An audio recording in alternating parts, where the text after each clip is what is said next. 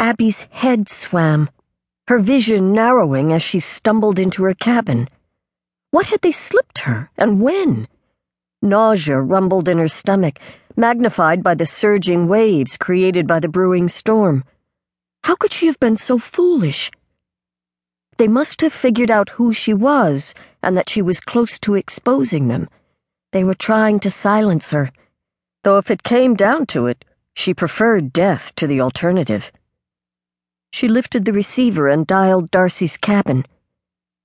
"Please be there." Darcy had said she'd wait in her room, but the phone kept ringing until it rolled over into voicemail. This wasn't a message for voicemail. Not if they knew who she was. Not if it could lead them to Darcy. She had to find a better way, a safer way to leave a message only Darcy would understand. She scribbled a quick note.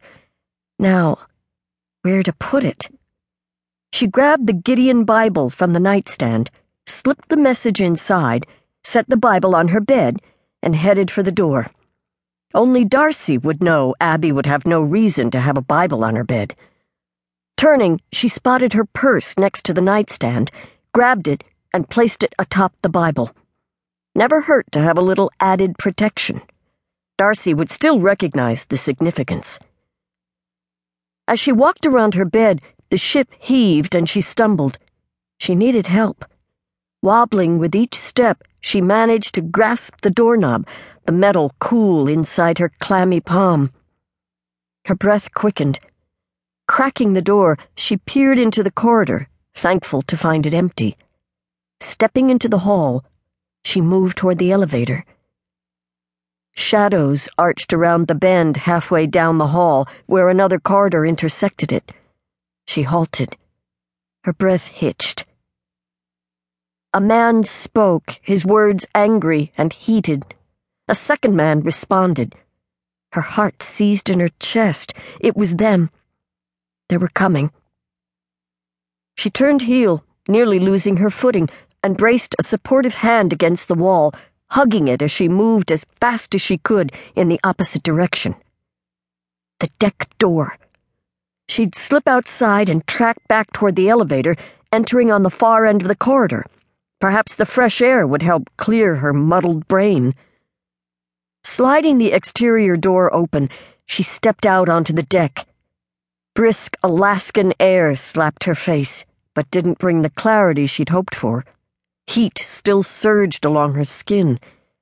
Seriously, what had they slipped her? Fighting to remain erect, she gripped the railing as the tumultuous Alaskan waters crashed against the ship's hull. If she could just make it to the aft door, she'd come out right by the elevator. A few decks up and she'd be surrounded by people. She took a tentative step, then another. Only sixty feet to the door she needed. I can do this.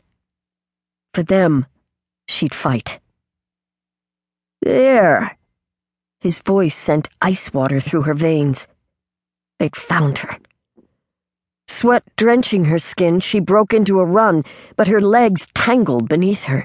She flailed forward, her chin colliding with the rough deck surface. Pain and heat shot through her, her hands and face tingling with the loss of skin. The footsteps grew heavier, nearer.